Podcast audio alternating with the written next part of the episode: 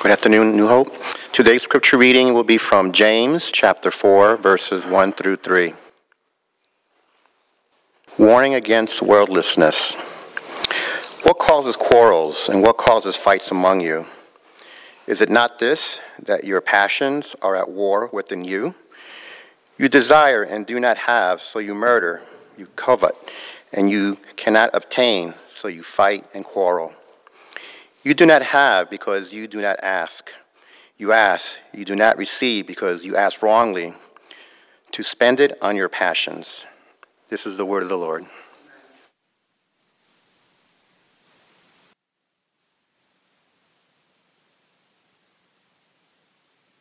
Hello again, New Hope. You know, all scripture is breathed out by God and it's profitable. That means it's useful. That's all scripture is profitable. All scripture is useful. But I wonder if there are uh, certain parts of the scripture that you personally have found especially profitable. Maybe, maybe God has used certain passages especially pow- in especially powerful ways to speak to you at certain points, to bring a new awareness, to bring an awakening, perhaps, a transformation, even. The passage that Marcelo just read has been one of those passages for me. I can remember the first time I was led to study this passage. It was in a book I read as a young husband, a young husband who was trying to deal with some of the arguments that my wife and I were experiencing. And since then, we've had countless opportunities to apply what God says here. It, gave us a new understanding about where our conflicts come from. It was a simple, powerful revelation.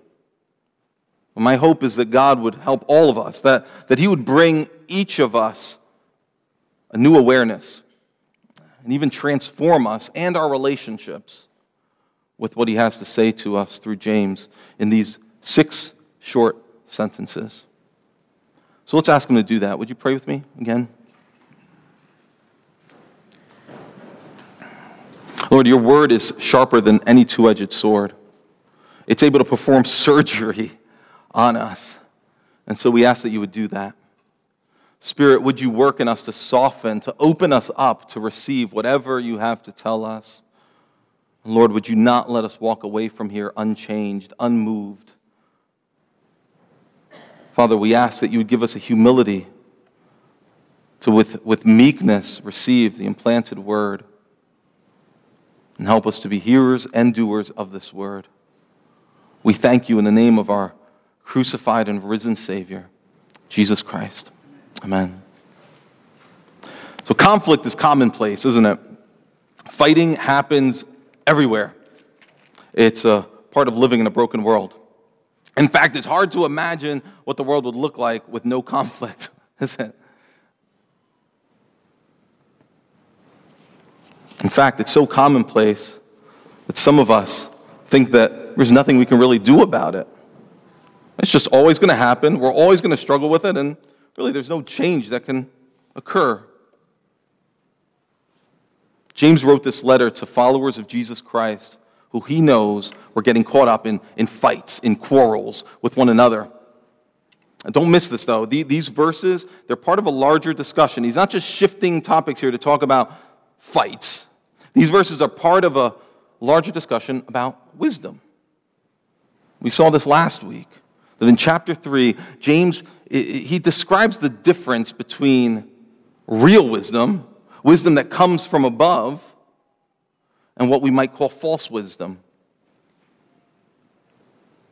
James calls it earthly, unspiritual, demonic wisdom. And he says that while the wisdom that comes from above, that comes from God, it leads to peace and it leads to a harvest of righteousness, this counterfeit wisdom, it's rooted in selfish ambitions and bitter jealousy.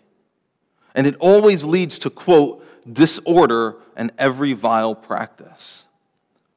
Real wisdom heals and preserves relationships, it fosters peace.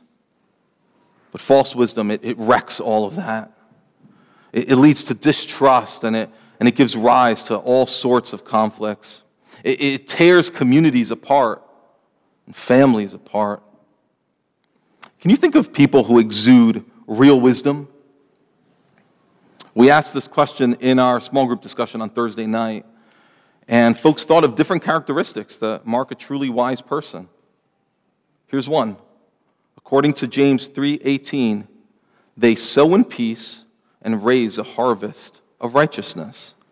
That is, wise people, they, they foster rightness around them, they, they foster goodness around them. They, they live well, they live godly lives, and they pursue healthy relationships, and they promote that in the people around them. The sad reality is that none of us has always lived like that, have we? We're not always peacemakers, and our actions often undermine peace. We all experience fights, whether it's with family, with colleagues, with friends, church members. Sometimes it's a quarrel, as James says. And that word that James uses, it might mean just like a, a quick squabble. It, it, it blows up and it blows over, like a hockey fight. Sometimes it's an ongoing confrontation. The word James uses for fight, it may mean something like that. If a quarrel is like a, a battle, then a fight is more like an ongoing war. It drags on. In, in fact, in some cases, maybe our conflicts, they've gone on for so long that they've morphed into just icy silence. Dust isn't being raised anymore. People aren't wrestling, shooting off insults and screaming at each other. Instead, there's just a cold, tense distance. James wants to help. And his words, if we truly hear them, if we truly receive these words, they can help us deeply. There are three things we need to see here. They're really questions we want to ask. The first one is this Why do fights happen? Why do fights happen? Let's look at why. Look at James chapter 4, verse 1. What causes quarrels and what causes fights among you? Is it not this? That your passions are at war within you. You desire and you do not have, so you murder. You covet and you cannot obtain, so you fight and you quarrel. See what James is saying here? When we are up in each other's faces, tangled up in a quarrel, there's a deeper conflict going on. When you go to war, it's because another war has already started. It's already been raging in your own heart. James says it's your passions that are at war within you that cause you to engage in war with others. Other translations don't say passions, they say your cravings or your desires. They're raging. You see, you want what you want and you're not getting it, so you fight. God is not opposed to desires, but these are desires that are out of control. These are, in fact, desires that have become demands. You will not take no for an answer. You must get what you want now. And if you don't get these desires now, you will go on the offensive. You will declare, it's on. And that's going to look different for each of us, of course. For some of us, it's going to look like, you know, tomahawk missiles and, and napalm. It's just going to be all out destruction shouting and finger pointing, up close intimidation, maybe even violence, throwing things. For others, it's, it's going to be a Cold War, a Cold War fought via sanctions. There's that icy silence, the withdrawal of resources like kindness, affirmation, even eye contact. It's too good for you we're at war. Many of us, we're going to land somewhere in between those two extremes. But no matter what your style of fighting looks like, it is war, it is ugly, and there are always casualties. And here's what James is telling us it all started with a war inside. Author and teacher and counselor David the late David Powlison says these words. He says, James 4, 1 to 3 teaches that cravings underlie conflicts. That's a wonderful, useful, wonderfully useful bit of truth there. Cravings underlie conflicts. He goes on, Why do you fight? It's not because of him or her, my wife, my husband. It's because of something about you. Now, those might seem like harsh words, but there's actually good news wrapped up in that. So, so what kinds of cravings are we talking about here? They could be cravings for anything. They could, in fact, and often are, cravings for good things. There, there are sometimes legitimate expectations. You want to be listened to, you want to be heard and appreciated, you want to be respected and loved, you want to be recognized for the hard work you've done. And none of that is wrong. In the perfect world, you'd get all that.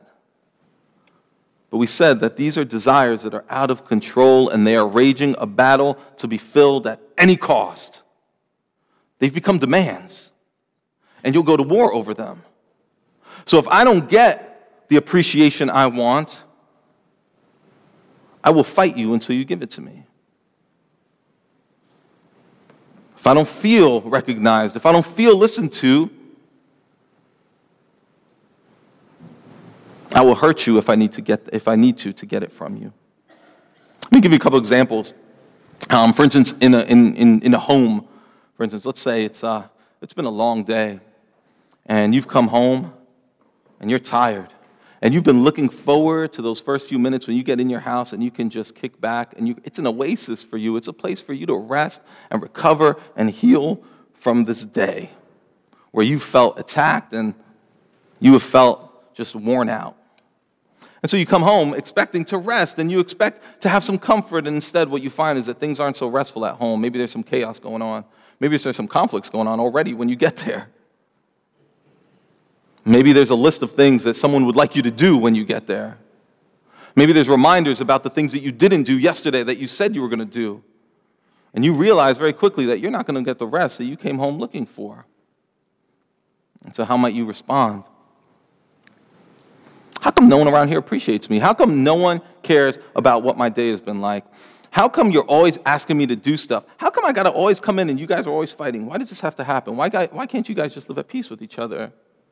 Now, what, what, what, I, what does that person ask for? What am I asking for there? I'm asking for the, the kids to stop fighting. I'm asking to be appreciated a bit. But ultimately, what I'm asking for, what I'm asking for is my own comfort, and I'm not getting it. And because I'm not getting it, I'm not going to speak reasonably. I'm likely not going to just surrender my desires and embrace what God is presenting to me here at home. Instead, I'm very likely to go on the offensive, defending my comfort and attacking others for threatening it. Maybe you're a parent who desires respect from their children. And you have every reason to expect respect from your children. And God says, honor your parents. This is good, it's necessary. And yet, what happens when you don't get that respect?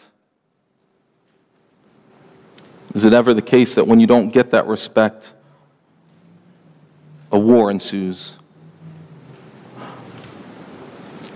Because that desire, that deep desire for respect, is raging so furiously in your heart that when someone threatens to not give you what you want, your voice gets louder, you get up closer, doors start slamming, you start attacking. What's happened there? The war that was in here has spilled over. You're not getting what you demand. This happens within the church. It happens within the church. Many, many ways. Maybe you've been serving people in the church, serving uh, in a ministry for a long time. You've been working hard. Whatever it is. You're not looking for rewards, but it would be nice to just feel that your efforts are appreciated. At least that's what you tell yourself. And then one day someone has a word of criticism. Maybe, maybe they just have a question, or maybe it's a, a suggestion. Here's something you should do different. And that, that conversation quickly becomes tense. It becomes confrontational. Why? Why? Conflict ensues. Why? The conflict could be blamed on the fact that this person is not appreciative enough. This person didn't speak to me respectfully. They don't respect my efforts. But really, what's going on here? There's this deep seated impulse to get what you want and protect what you have. And because that's being threatened, conflict ensues. I want appreciation, recognition, not criticism, not suggestions. Douglas Moo, who is a scholar and commentator on the book of James, says frustrated desire is what is breeding the intense strife that is convulsing the community. You see, the community is convulsing in James, the community is convulsing with conflict, and underneath all of that, it's frustrated desires that's causing it all. And none of this should come as a surprise to any of us, because if you ever watch kids fight, like toddlers fight, if you observe them closely enough, it'll give you some insight into our own conflicts. What, what do little kids fight over? I want that. I had it first. I want to sit there. I was sitting there. These desires are demands, and if a sibling won't comply, it's war. We might even look at that and laugh. You laugh if it's somebody else's kids. If it's your own kids, you're not laughing. Why, why do they get so worked up about this? It's only a seed, it's only a toy. There are plenty of others. Why? Perhaps there's some insight in here to how petty some of our battles are. When our territory gets threatened, when people cross the line, one child is angry because she wants something and doesn't want to lose it, the other is angry because his sister has what she wants. And so James says, You covet and cannot obtain, so you quarrel and fight. Are, are we any different? Listen to Doug Moo again. He says, verbal argument, private violence, or national conflict, the cause of them all can be traced back to the wrongful lust to want more than we have. The wrongful lust. You see what he's saying here? It's not that the thing desired is necessarily wrong. Maybe it's not. But, but, but even if it is or isn't, the way we desire it is the problem. It controls us. We cannot have peace, we cannot have joy without that thing, whatever it is, whether it's the respect, or it's the space, or it's the comfort, or it's the honor, or it's the acknowledgement, or it's the power, or it's the control, whatever it is, we can't have peace unless people allow us to have what we want. And this simple, it's a very simple insight into the dynamics of our own hearts. It can be life saving. This has the potential to be relationship rescuing truth. It's a realization that can, by God's grace, help preserve a household from destruction. And, and it is so kind of God to reveal this to us. It's so kind of Him to show us this in order to save us from the pain of war with one another. And what God says here can help us figure out what it is that's driving me to fight right now. What is it that I'm after right now that's driving me aggressively towards battle? As one teacher put it, this should provoke theologically, excuse me, this should provoke theologically informed self examination whenever we want to justify our fighting. And we are very good at justifying our fighting, right? Of course I raised my voice. Did you hear how he spoke to me? Of course I'm upset. Do you have any idea what my day was like? Of course I'm mad. Do you know what I've been putting up with from you for the past month? I have every reason to be angry. I have every reason to raise my voice. I have every reason to stomp around like an angry, temperamental child. No, what James says here should give us reason to do some theologically informed self examination and think about if I'm so quick to try to justify my fighting and the way that I'm fighting, maybe I should pause and think about what's really driving this. Think about a recent fight that you were in. Can you think of one? Do you remember what it was about? If you don't remember what it was about and you're married, maybe you want to ask your spouse. They might remember. Or ask your child if you have one. He or she may remember. And, and then try to dig. These are questions worth asking. What was, our, what was our most recent fight? What was it about? And now let's start digging in. What was I desiring in that fight? What was I desiring?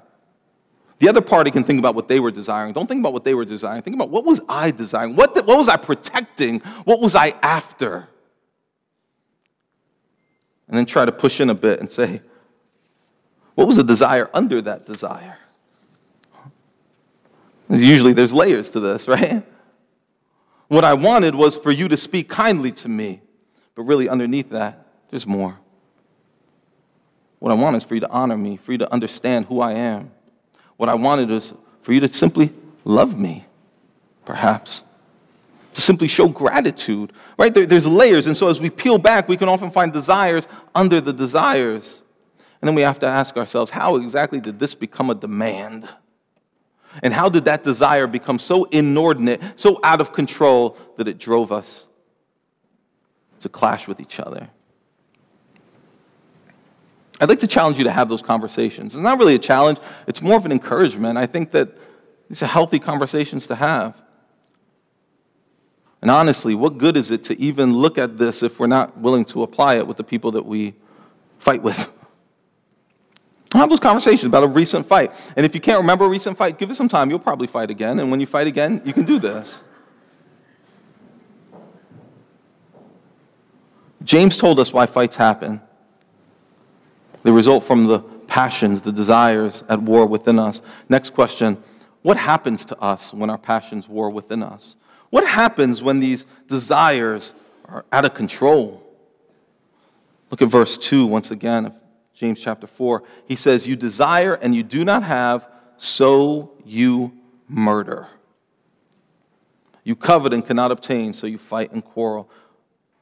He's saying that these desires, that have become demands.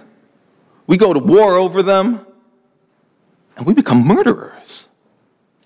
Really? Is that really what happens to us? I mean, is that really what was happening in James? Were they really out to kill each other? We don't know.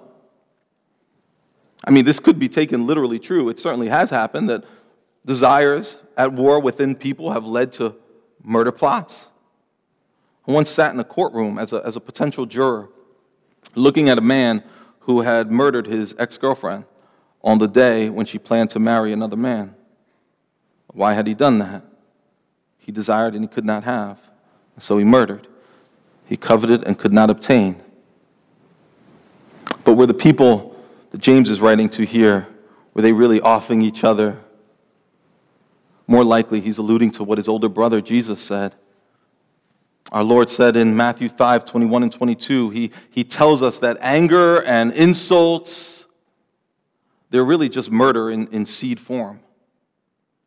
Bitterness and animosity, they make us killers at heart, if not in practice. The Bible is filled with examples where conflict did, in fact, lead to murder plots, literally right? We've got the story of Haman who, who wanted Mordecai dead because he couldn't get the respect from him that he demanded. Cain became a murderer because his brother got the approval that he wanted. Joseph's brothers were pushed to the brink of killing him because he got the love and the blessing that they felt entitled to. And our Lord Jesus himself felt the ire, he felt the anger, and the aggressive, murderous intentions of religious authorities because he threatened their demand for status and power. But, the, but murder, it's not always so obvious, it's not always so visible. It's there in seed form in the anger and the insults that fill our minds when someone won't deliver what we want, or, or maybe they just have what we want. The anger that wishes someone were out of our lives altogether the anger that can even lead you to treat someone like they're dead to me. And it all seems so justified, it all seems so rational. But James has warned us, and back in chapter 3, verse 15, this is not the wisdom that comes from down from above, but this is earthly, this is unspiritual, this is demonic. Maybe you tend to fight most often with people you love. Most of us probably fall in that category. You don't hate those people, you love them. But man, can you guys fight? And in those moments of conflict, do your words intend to hurt? To intimidate? Do, do your words, even towards the people you love or claim to love or really do love, in those moments, do your words, are they intended to shame, to embarrass, to belittle? See, the wisdom from above makes us peacemakers, but, but when at war, you're not thinking peace, you think me my desires, my demands. So, what happens to us when these desires are uncontrollably waging war within us? We become murderers, covetous murderers. We got to ask one more question What do we do about all this? What do we do? Later in this chapter, James is going to tell us more about what repentance looks like. But here, in these first three verses, he just gives us one important insight into how uh, we need to address these desires at war within us. One important insight. Look at the second half of verse 2, chapter 4, verse 2. He says, You do not have because you do not ask. You ask and you do not receive because you ask wrongly to spend it on your passions. James has already told us that our fights, they happen because of what's going on inside, these desires that are out of control. And here he tells us why these desires are so out of control. Why are they so out of control? Because you're looking for your desires to be filled in the wrong place. You're demanding from others what only God can give you. I show up, just want to be left alone and some comfort. Really, what I'm looking for is a deep, deep, more deeply, is a comfort that only God can really give me. The acknowledgement you're after, the affirmation you want, only God can really give that to you in a way that will deeply satisfy. Recognition, the power you want. No, it's the kind of power you're after is, is deadly. God can give you something much better. He can give you a power that's much better, a power of self control, a power over sin, not a power over others. You see, what we most need, only God can give us, but we're looking for cheaper versions of it from the other people in our lives. Remember, James 1:17 said, "Every good gift and every perfect gift is from above, coming down from the Father of lights. Every good gift comes from above. We want the people in our life to give us those gifts, to make us feel loved, heard and seen, cared for and valued. Again, those are not wrong desires. But we have no guarantee that we're going to receive those things from the people in our lives, do we? And so we fight to to, to squeeze it out of them, blackmail them into it, pressure them into it. We make them give what, us what we want when really God has not promised that we would get any of those things from the people in our lives, but He has promised to give us those things Himself. Yes, you are loved by Him. You are heard and seen by Him. You are cared for and valued by Him. All those things ultimately only your God can give you, and He is willing to give them to you if we only stop and ask. If we only stop and stop, stop asking for cheaper versions of it from other people who aren't God. He says, You do not have because you do not ask. James identifies a prayer problem here. And, and then he, he goes on, he says, When you do ask from God, you don't get what you want, you don't receive because you ask wrongly to spend it on your own passions. He's saying, even when you are asking It's not even real prayer because you're motivated by selfishness. So, what should they have been asking for? And how should they have been asking? This applies to us. How, what should we be asking for? How should we be asking? If God is saying, look, you don't have because you don't ask, these things you deeply want and need, you're not asking, you're not getting them. And then when you ask, you're asking them selfishly, just to spend it on yourselves, he says. What should we ask for and how should we ask? Here's some suggestions. Here's a starting point as we come because he's saying, You got a prayer problem. Here's, here's, some, here's some suggestions. How about we confess our anger and our self absorption to the Lord? How's that for a practical step? We come to Him and we confess, Lord, these desires are waging war in here, and they're all about me. They're about what I want and what's been taken from me and what I want back. I am self absorbed so much of the time. Confess that. And then here's what we can do we can go to Him and we can ask Him to weigh the desires of our heart. Weigh them. Help, ask Him, help me see if these desires are legitimate or not, if they're out of control or not. Ask Him to test your motives and to show you what you're really after. And when we do this, it, it exposes our hearts and it, it challenges us. When we slowly, before God, say, Lord, I've confessed what I see in my heart, but Lord, look into my heart, look into my desires and weigh them. What am I really after here? And is it good? Is it something you want from me? And how about we ask Him for true wisdom? He tells us to do this in James 1 5. If anyone, any of you lacks wisdom, ask. Be given to you. We can ask Him for the wisdom to help us see the desires beneath the desires, for the wisdom that will manifest itself in peacemaking, not covetousness and bitter selfishness. And we can ask Him to satisfy our desires. We do this. Don't stop at just confessing and say, Lord, evaluate what's, inspect what's going on in my heart. Push in and say, Lord, will you please satisfy my desires as only you can? Even as I take these desires and I submit them to you, I don't know. I don't know if all my desires are good or not. I submit them to you. And Lord, if they are good and if it's according to your will, Lord, would you meet these desires? Only you can do it. I'm tired of trying to get it from other people by God's grace, this, this kind of genuine prayer, it can reorient us. Reorient, reorient us. It can, it can help us to see two things. One, we're not God and our desires are not at the center of the universe. And two, He is God and only He can give us what we most deeply desire and need.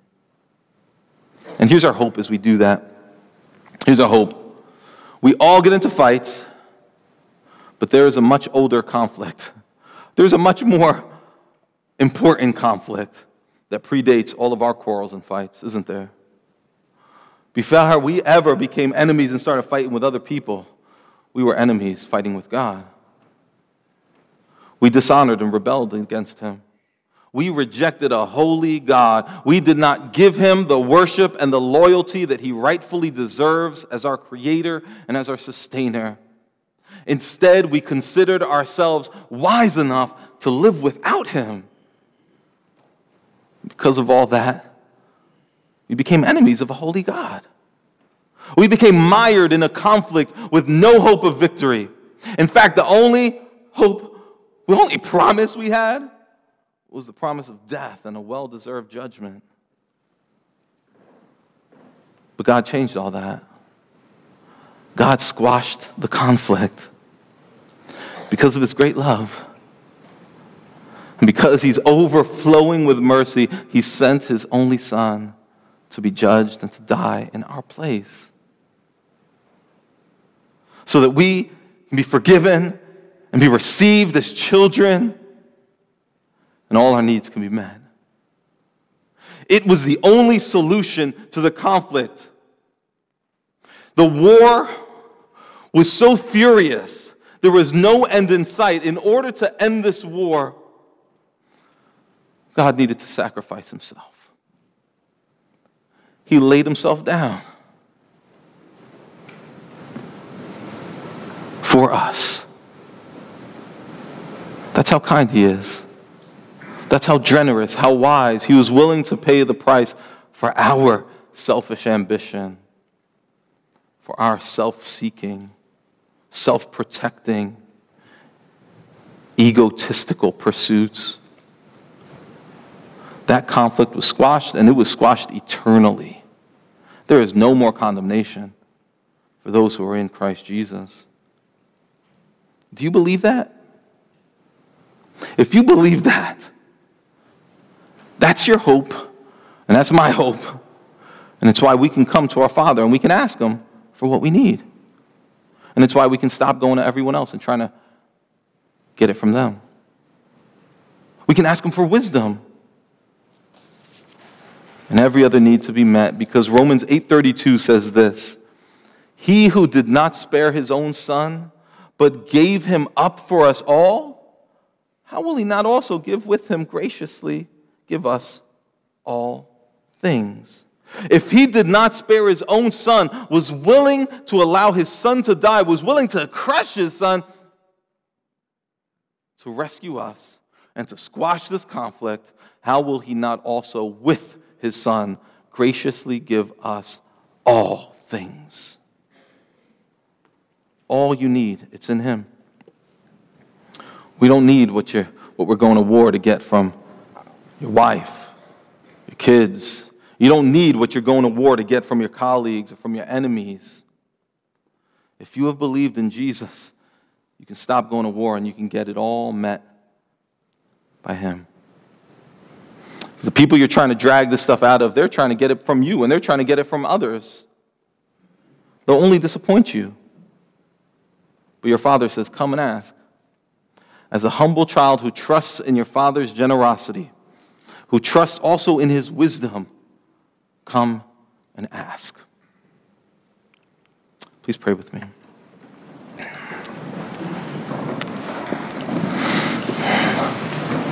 Lord, the wisdom to stop fighting and become peacemakers only comes from you.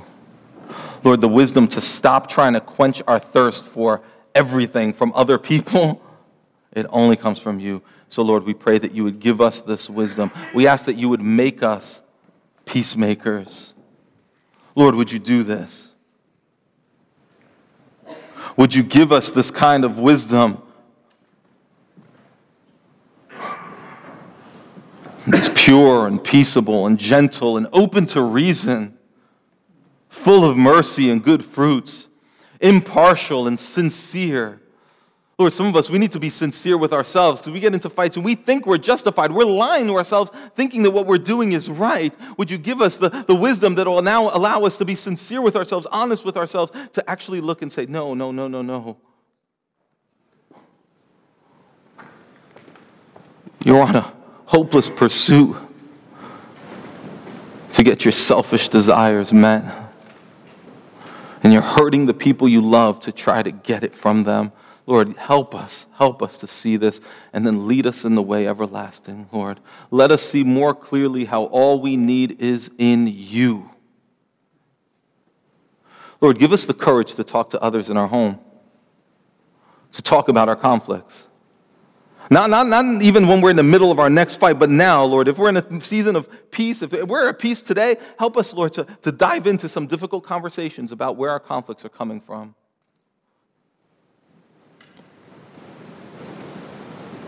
Help us to see the desires, under the desires, and help us together with the ones that we love come to you together and ask for you to give us what only you can. Oh, our Father, we thank you for your kindness and abundant love in Jesus Christ. Lord, if you could reconcile us to you, if you can put an end to that conflict, you can put an end to every squabble, every quarrel, every fight. Would you do this, please? We ask it in Christ's name. Amen.